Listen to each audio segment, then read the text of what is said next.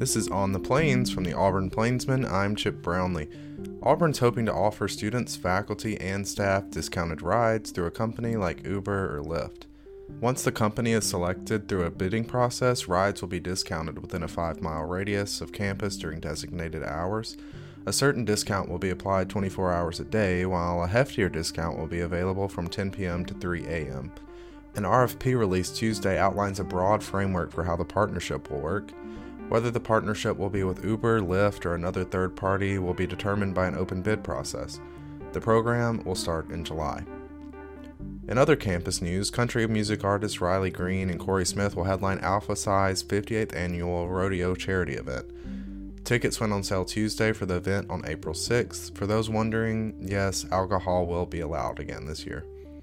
In state news, Alabama Governor Kay Ivey unveiled her solution to massive overcrowding and poor conditions in the state prisons yesterday.